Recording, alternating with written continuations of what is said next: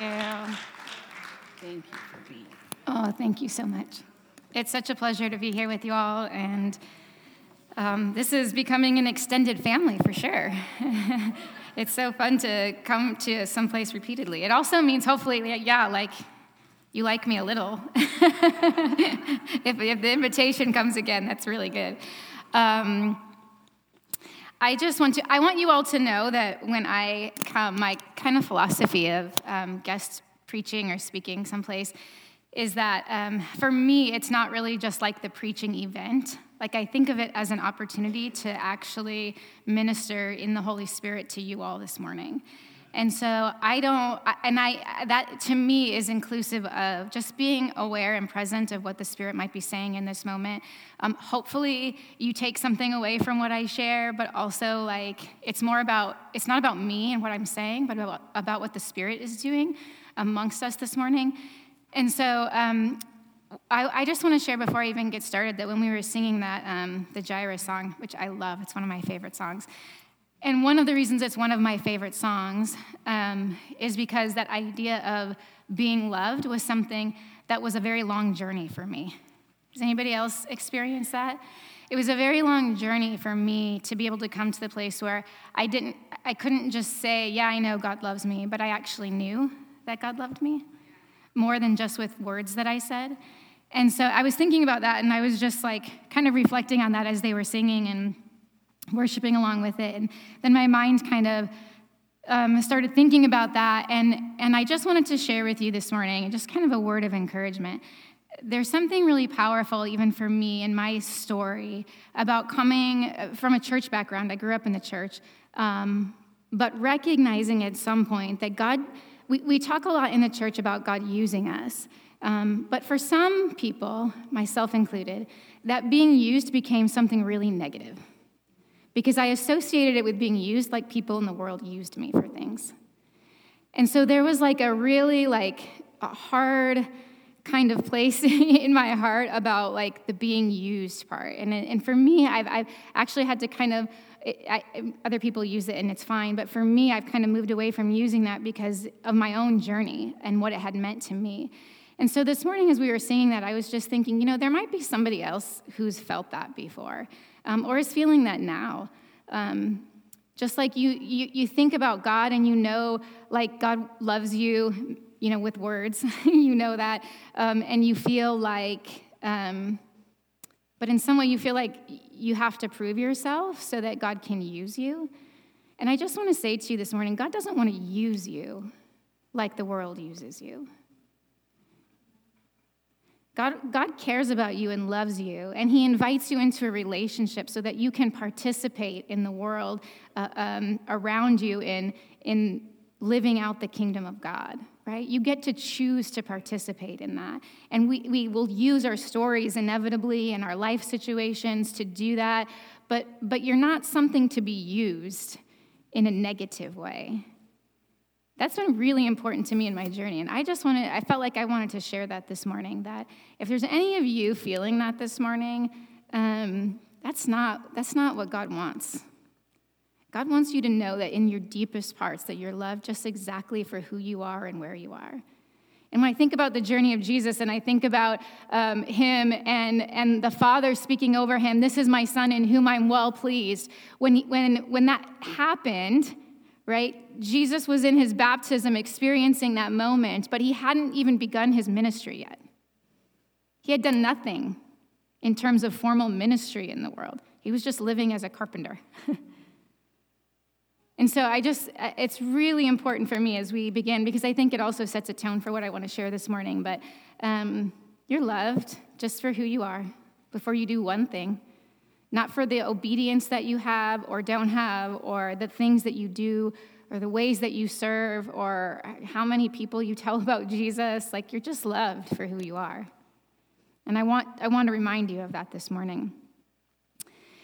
Um, what I also want to do this morning, in, in thinking about um, when I was praying about and, and asking the Lord to show me what it is that um, I was supposed to share with you this morning, um, I was thinking about um, lots of different things going on in my mind, and, and something that's been really um, I think the Holy Spirit has been showing me in a deeper way in my own journey as well. And as I have shared it out of the context of our church community and what we've been doing, I've, I've been experiencing kind of this awakening and like, this is a huge paradigm shift for people in the church to kind of get their minds around this concept that I'm going to talk about this morning.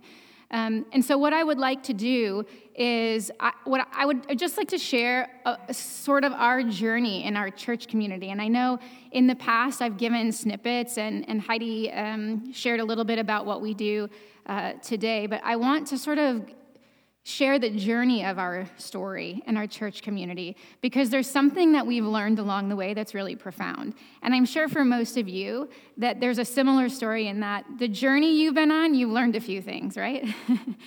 and, and, things have changed. You're not the same person that you used to be because we grow and we change and we think differently sometimes about things.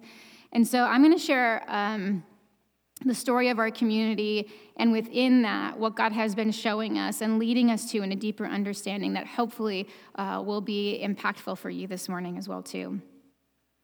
And so, um, about eight years ago, my husband and I uh, planted a church in the downtown Phoenix Midtown area. Um, to us, we were coming from Peoria, the suburbs, so we were like, oh, we're moving downtown. But then once we got downtown, we realized downtown people were like, you're midtown. so we're like, okay, we're midtown. But we're kind of everywhere in what we do. Um, and, and both my husband and I had really missional convictions about the way that we wanted to live and to, to live missionally in the world around us, to share the love of Jesus with other people. And um, we, in, we were intentional in doing that. And so we moved down there we got really involved with lots of different organizations in our neighborhood, in our community, and we were doing all these really missional things, but we were having a really hard time gaining momentum among our people.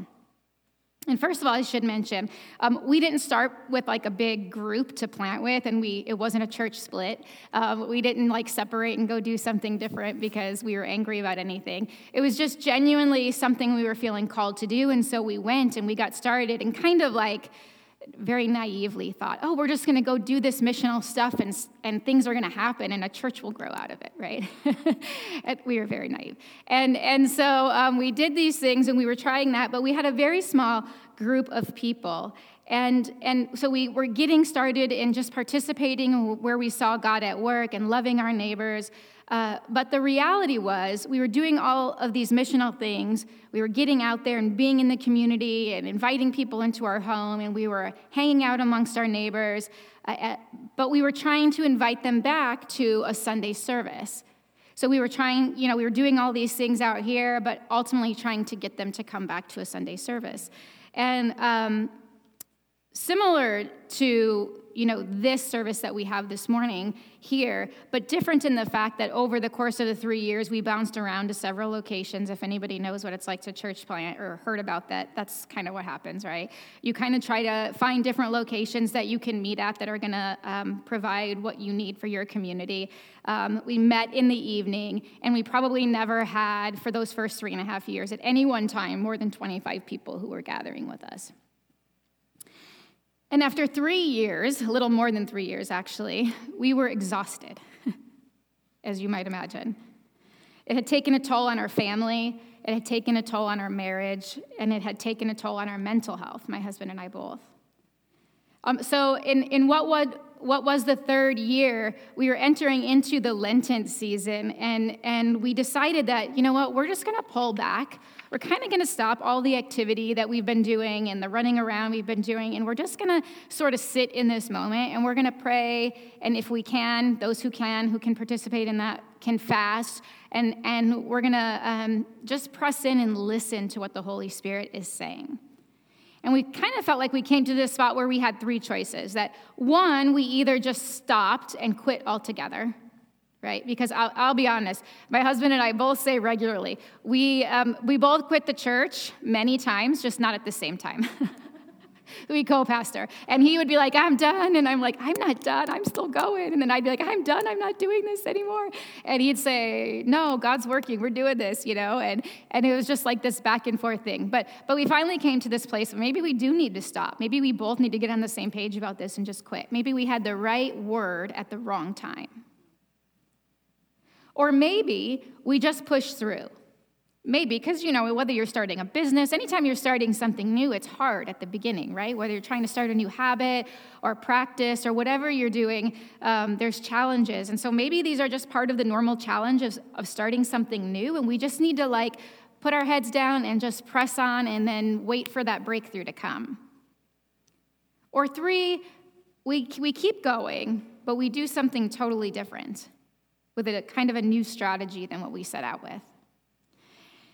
And so we prayed and we fasted, and Easter came and went, and the resurrection happened, but not in the life of our little church.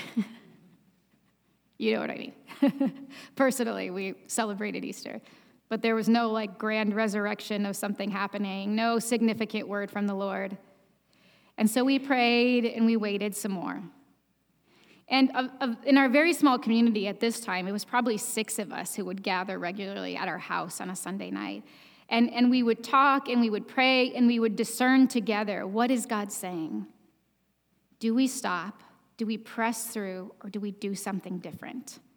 And it wasn't just my husband and I making that decision. As a community, we discerned that together and we let other people say what they were hearing from the Holy Spirit and what they were sensing God was wanting to do. And the truth was is that we just felt like it's it's not time to give up. I don't know what we're supposed to do, but we're not supposed to stop. So what does that mean for us? And it wasn't until the summer, many months later, that we began to have this experience that I describe as um, kind of like the pulling back of the curtain in so many ways. My favorite movie of all time is The Wizard of Oz. So every time I say that, I kind of get this picture of little Toto running behind the, um, running down the hallway and opening the, the um, curtain to see the, the guy behind, like all the wizard stuff that was happening, right? It was kind of like that.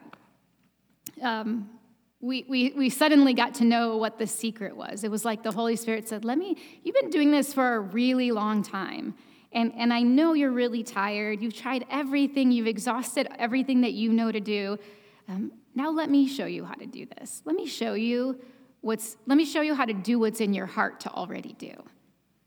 And so we began to listen. And, and, and through that experience, and as we listened and we read and we continued to meet in community, uh, it was about that time that we started to ask a different question. And the question was what if instead of doing all these missional things out there and inviting people back to this Sunday service, you just stay there in those places that you're already being missional and you build community in the places that you're already going to?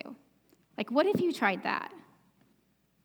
What if instead of, of volunteering at a women's resource center to make connections and then, and then to, to do that in order to invite them to a service that was on a different day, what if, what if you just built community uh, and ministered to the women right there during the course of their operating hours of the center. What if uh, the connection or partnership that you have with the YMCA or the affordable housing complex in a, in a neighborhood was not about getting people to come back to a service on Sunday, but rather staying there among the community and, and then practicing Christian community and worship right there where the people are? So that's what we did. And now, hear me say when I'm sharing my story too, um, when, when I come to some place like this, for, for me, it's not like trying to convince people to do what we do. We are the body of the Christ. We are the body of Christ. That means we are one body and we're in unity, right? And we all need each other. We need expressions that meet like this, and we need expressions that meet like we do. So it's not a one or the other kind of thing. But this is what God was calling us to. And I think there are lessons in it that um, no matter what kind of gathering and community you have, whatever form or shape that looks like, there are principles that are really important to that operating and looking like the kingdom of God being present among us. And that's what I want to share with you this morning. So, so that's what we did. We, we started to stay in those places and we started to make more connections, even. And when, when, within a very short time, we had six communities happening on a weekly basis um, where we had the opportunity to love and to serve others, to share Jesus, to worship, and to practice Christian community, uh, but very much outside of the traditional church walls. And then as we were doing this, we began inviting others to join us along the way.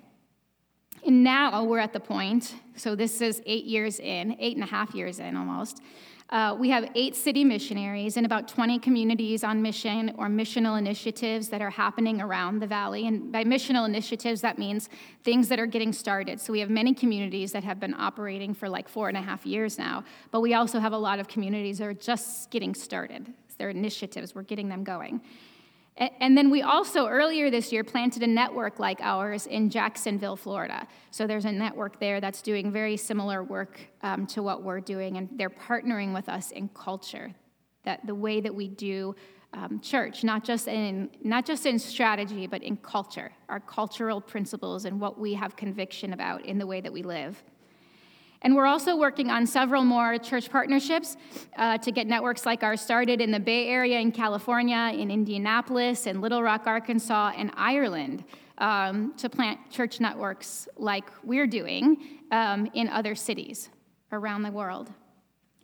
But while this is all amazing and exciting now for us, right? It's like, oh my goodness, look at the amazing things God do, is doing right now. Uh, the first three years were hard.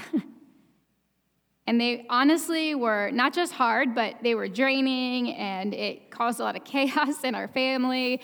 And, and so we look back and we're very grateful for the time that we're experiencing now, but we're also grateful for the things that we learned along the way in the time that was hard. And, and we recognize now that um, we were working with this strategy before in the beginning. We were working on this strategy, but it was very much our strategy. It was very much with good intention, a strategy that fit our model and our, our own ideal about what church was supposed to look like, what it means to be successful pastors, how we can prove ourselves to those around us, right? And you don't have to be in ministry to understand that. People do that in their jobs all the time and in their life, right? We have ideas about success. We have ideas about how we have to earn and prove our, our value and our worth in the world around us. And we very much were living that out, even in trying to plant a church. And we had good intentions, but we didn't really have the right container. We didn't really have the right mechanism in order to live this out. We desired to live into the model of the Trinity that we both believed and had conviction about, that the Trinity, in the Trinity, we see both relationship and mission. We see in the Godhead that God is both relational and missional. In fact, that's where our name came from. It's Trinitas Church. That's really just the Latin for Trinity. We had the right convictions, but we didn't know how to actually live it out in a way that was free of our own baggage and our own ideals, enough to be able to live it out in an authentic way. We needed the Holy Spirit to show us. And here's one of the, the things that we learned. Within the church, and, and um, I can speak as somebody like within the church because I grew up, I've been in the church my whole life in some kind of way, right? Within the church, and, and also by that I mean capital C church, even if we believe that the Trinity is both relational and missional, oftentimes, if we would actually think about how we think about things, we separate those things out. And without thinking about our thoughts, oftentimes we will naturally lean towards the idea that the relational piece is expressed in how the body of Christ lives together amongst believers. That being said, sometimes I even question that when I look around and see the divisiveness amongst church people, right? Um, but mostly that's true. But we separate out the relational aspect and make it other than missional. And the missional piece often gets isolated from the relational aspect of the Trinity. The goal becomes the idea of being missional to people who don't know Jesus in order to get them to become part of our community so that we can then be relational. Yeah? And while some of you may be thinking, well, I don't do that, or that's not how I really think about things, or that's not what I would do, I would challenge you to look at your practices. What you do and how you operate in the world is an indication of what you actually believe. And I can challenge you with that because I know it's true of me. I can look at my own life and I know it was true of me. In those three years, we were being missional and spending time with those who were not part of the body of Christ. If I'm really honest, the goal for me wasn't to be in relationship with them and to love them in the way of Jesus, even though that's what I said I was doing and I thought I was doing. My goal was ultimately to hopefully get them to come to our Sunday event and to participate in our church community at the center. And then through that, hopefully encounter and be changed by Jesus over time. And then also, I would look like a faithful, like, Christian, and I, you know, I had an impact on somebody, and that was good too, right? but the, the fundamental paradigm shift that had to happen for me was that even in mission, the goal was not a specified behavior change or even a hope of a relationship with Jesus. The goal was the relationship itself. Of course, we want people to know Jesus. I'm a pastor, that's what I do. I want people to know Jesus. Of course, we want people to know Jesus. Of course, we share our own journey with Jesus. And of course, we hope for people to encounter in transformative ways the love of Jesus. But the goal, but the goal of relationship gives me the opportunity to participate in the mission of God by loving them, no matter if they change or not. And why is that important? Because that's what Jesus does with us. we, already, we already are fundamentally loved at our core, whether we choose to follow Jesus or not. It's just that as we take steps and we make choices, that, that love is affirmed in our heart and our life. Like, yes, this is true, because the closer we get to Jesus, the more we experience it. But if I trust what Romans 2 4 says is true, that it's God's kindness that leads to repentance, then my job is to offer loving and safe relationships where God can do God's work. And I don't have to try to do God's work for him. I can trust that the Holy Spirit is working in people's lives, and I'm just partnering and participating in whatever God is doing. And I can be free of expectation or outcome, desired outcomes, or my own wants for someone's life. And so for me, part of that was I began to look at the word of God and see scripture even like John 1:14 in new ways. It says the word of God became flesh and made his dwelling among us. We have seen his glory, the glory of the one and only who came from the Father, full of grace and truth. And I began to see that scripture as not only missional, but also relational. He literally came to live with us, to set up camp with us, to dwell in our neighborhoods. I know there are people camping this weekend, right? How many of you, you have been camping, right? You know what camping is. Camping is an experience of putting down some roots for however long you're there. There's a community and a relational aspect to it that you don't find when you do hotel travel. There's intentionality in living with one another. You're sharing space together. You're sharing bathrooms and showers together, depending on how you camp, I guess. so when Jesus comes to live with us in grace and truth, there's an implication that in community and in relationship, that the grace and the truth gets lived out there in relationship. And we see it in 1 John 3:18 also where it says, "Let us not love with words or tongue, but with actions and in truth." Our lives must demonstrate with integrity that what we say we believe is what we do. And it's really important stuff because what we believe, this is, this is, this is part of that fundamental paradigm shift. What we believe about what people need or the problem of sin and its solution in the world, that's the form that our missional activity will take. Let me say that again. Not because it's so good, but because, because it, it, it's a, it really is a fundamental shift. What we believe about what people need or the problem of sin and its solution in this world is the form our missionary activity will take. And when I look at scripture from beginning in the Garden of Eden to the end of Revelation, what I see is that sin is ultimately the destroyer and vandalizer of relationships. Both our relationship with God and our relationship to ourselves and to others.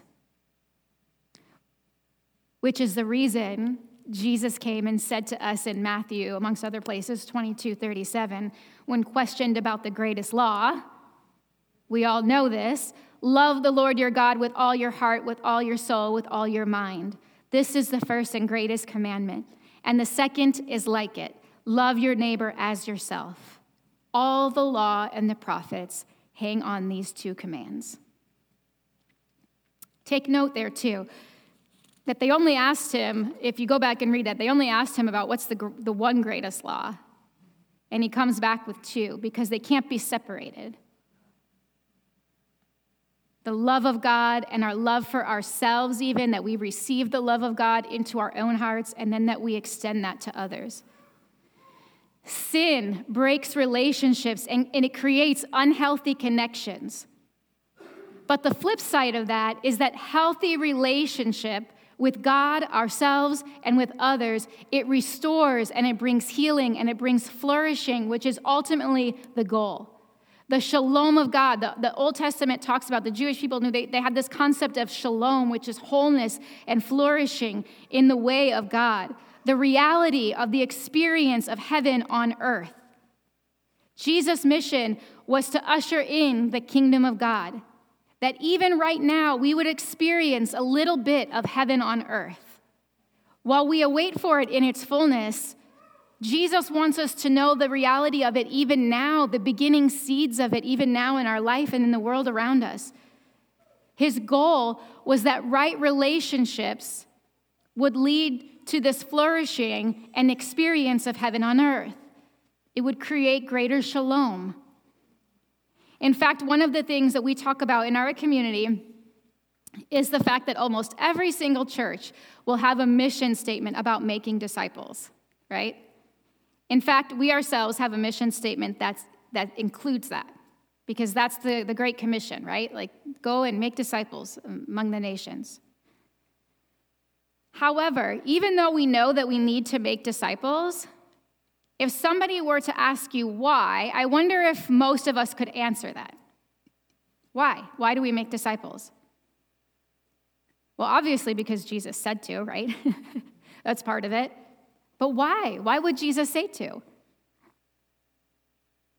We ourselves, as we pondered that and, and wrestled with that, the best thing that we could come up with throughout Scripture is that it's because the way of Jesus is to bring about the reality of heaven on earth. That's what Jesus did. He came about proclaiming the kingdom of God and living it among the people. So we form disciples who can bring about heaven on earth in the world around them, who can demonstrate and practice the way of Jesus as they live out this way of Jesus and other people get to experience a little bit of heaven on earth. Discipleship is about formation within relationship of our ability to live out Jesus' prayer on earth as it is in heaven. Right relationship with God, ourselves, and others. Love God, love our neighbors as ourselves. That's heaven on earth. And once we really grasp that, we, we have to then ask ourselves well, well, what does that love look like? What does that, what does that really mean? We mostly um, only talk about this particular scripture at weddings, but I think 1 Corinthians 13 gives us the picture. Love is patient, love is kind, it is not proud, it is not rude, it is not self seeking, it is not easily angered, it keeps no record of wrongs. Love does not delight in evil, but rejoices with the truth. It always protects, always trusts, always hopes, always perseveres. Love never fails. Love never fails because it's consistent. It's consistent in showing up in the lives of others. It's consistent in the demeanor that we carry if we really carry that, that posture toward the world, towards God and towards ourselves and towards others. It's powerful, and it's the character and the nature of God and His kingdom. It's the fruit of the Spirit. When the Holy Spirit is at work in us, we read in Galatians that the fruit of the Spirit is love, along with joy, you know, love, joy, peace, patience, kindness, goodness, gentleness, faithfulness, self-control. But that's all; those are all kind of expressions of the love of God, right? Love never fails. When we enter into the world, and, and we're taking this concept of being both relational and missional, we get this opportunity to participate in what God's doing in the world around us. We get the opportunity to, to have this goal of just getting to know people and building relationships just for the sake of building relationships. And as we do that, and, and people learn to trust us and we learn to trust others, then along the way, we get to share Jesus with them. We get to walk life with them and we get to we get to see their highs and their lows and we get to we get to be the presence of Christ to them in their life and and and the way that they get to experience heaven on earth in their own life. During COVID, um, we were we had already started all these different communities on mission that we were doing um, around the city and of course covid shut everything down so we couldn't go into the, all the locations in the same way and so um, we started to while we as a community were still flourishing and relationships were still happening um, we started to just ask the question because what we're like, okay, what do we do now? We were doing all these other things that seemed kind of easy, like easy steps to take. Now we have to take some more thoughtful action at this time. How can we be intentional? And one of the, the questions that became a driving force for us during COVID was what's the next most loving thing that we can do in that space? So we can't go have a, a normal gathering at the YMCA we can't go run an alpha course at the jail anymore. We can't go to the rehab center and, and do devotionals with them anymore. How, so, what, what can we do? What's the next most loving thing we can do? And out of that, the answer became um, it, was, it was nuanced in, in that it was different in every community, but that became a driving question for us. And it ended up looking like, um, in many of the places, we couldn't go in and meet with the, the folks who were in that space, but, but we, could, we could connect with the people who were leading, the, the administrative staff in a certain place. So we could go and take a Starbucks to the, um, the person who's running admin at the affordable housing complex. And we could pray for her about her kids who were driving her nuts because they were sitting with her doing their homework on, online at school while she was trying to work as a single mom. We could say, hey, how can I help you with your kids today? We, we could go into the neighborhood uh, for one of our city missionaries who, who had been ministering to the urban youth in her neighborhood, um, at risk kids. We could say, hey, what do, you, what do you guys need? What do your families need? And, and when they say, well, our, they, mostly with single moms as well, um, who their moms were house cleaners. They said, we, we don't have any jobs anymore because we can't clean houses. Well, let us help you get some food. And for a year and a half, we provided either a gift card or a food box on a bi weekly basis for six families to be able to make it through COVID. And those food boxes and those gift cards, it wasn't just about those things. But what started to happen as it was consistent and people started to recognize that we were going to show up and, and that they could count on us and trust us, it began to open up conversations that led to conversations about Jesus over time. And it led to some of those moms coming to that missionary saying, Can we have a Bible study? Can we do something? I want, I want to learn more about all of this, and, and I want to know God in a different way. And that's wonderful that that happened. But we were going to love those families and demonstrate heaven on earth and the kingdom of God, no matter if that conversation ever happened or not. What we know is if you consistently do that, those conversations will happen over time. It's natural because people, it's not something that they encounter in the world around them. They want to know why you're doing what you're doing. They don't understand it doesn't make sense because they've never been shown, oftentimes in, in some of the spaces that we go, they've never been shown dignity and respect and, and, and the desire for mutual relationship and not just receiving a handout. In fact, in some of the locations that we go, even now, we've had to train them to stay around for whatever we're doing because they're very used to a culture of grab and go. Someone's bringing us you know, food or someone's bringing us um, goods that we need to live, but people don't actually want to talk to us and they don't want to hang around with us. And we, we went in saying, We do. We want to know you. We, we want you to hang out with us. We want to eat with you. We want to celebrate what's going on with you. And it was like a whole culture shift that we had to sort of disciple people into that we actually do want to know you. We want to have relationships with you. But there's a fundamental paradigm shift there. And I think when we start with that, what, what we can, um, that we can be intentional with relationships so that heaven on earth will be experienced around us to a greater degree in the world. We can start with that. We can just start with that desire. And it doesn't matter if you're in a more traditional model of church or if you're doing something more non traditional like us. We can all be asking the questions what does heaven on earth look like at my job, in my family, in my community? And kind of get an imagination for what that might look like.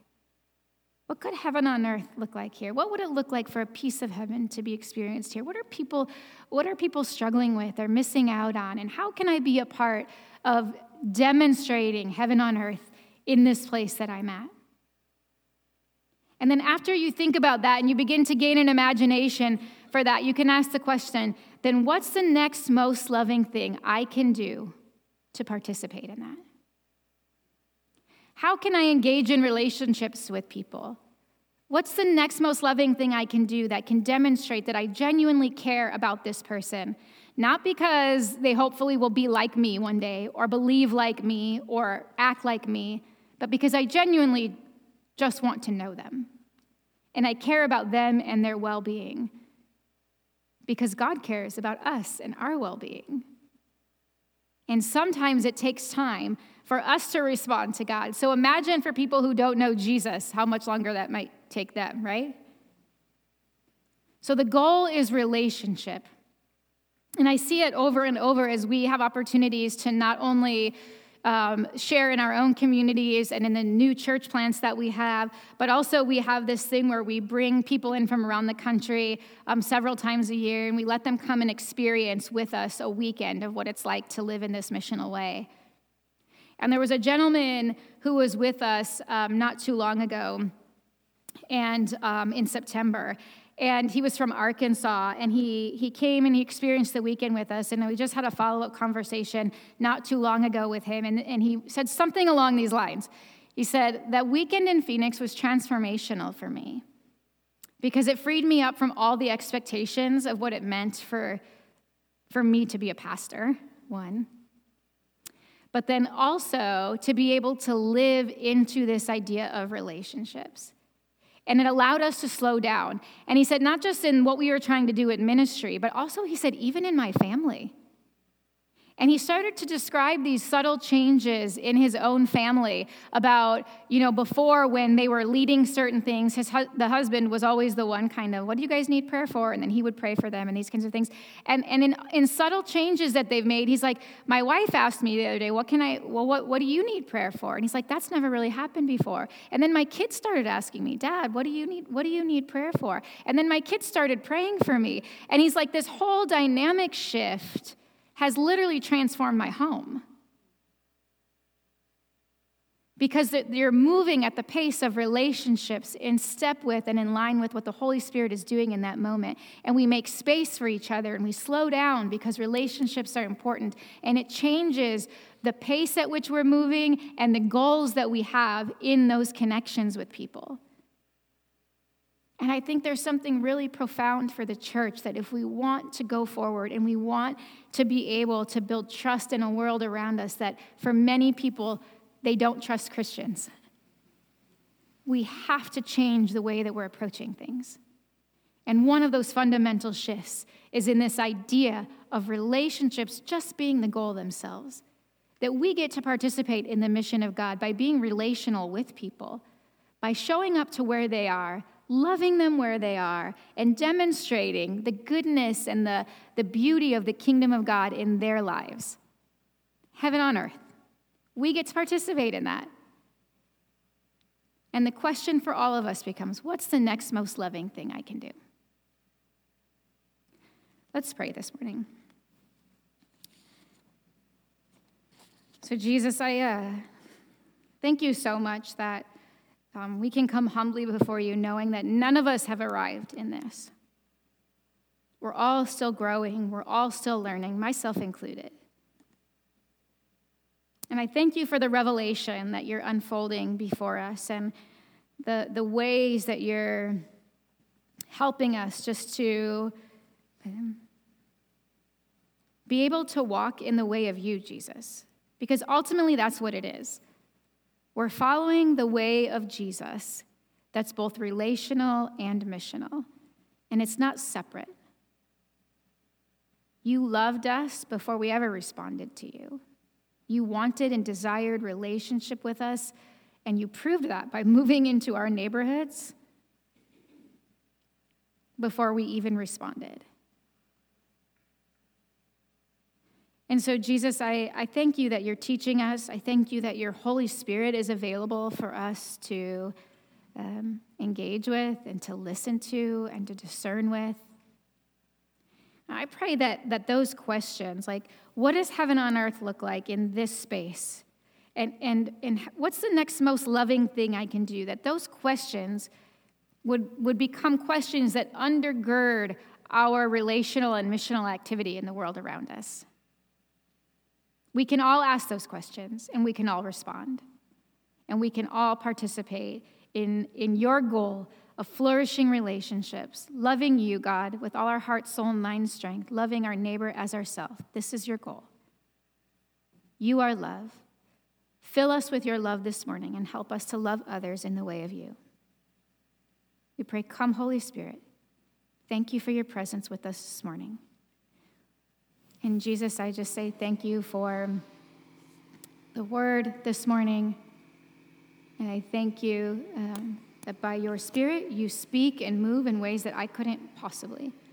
So, whatever um, each person here is thinking about or pondering or reflecting on this morning, would you continue to move in that this morning? Would you continue to make it clear what you're saying to each unique individual? And also to this community, Lord. Would you continue uh, to speak to this hope community, this church together? Continue to lead them. I know their hearts are postured towards you. Continue to lead them by your Spirit into all the things that you have for them. We pray this in Jesus' name. Amen.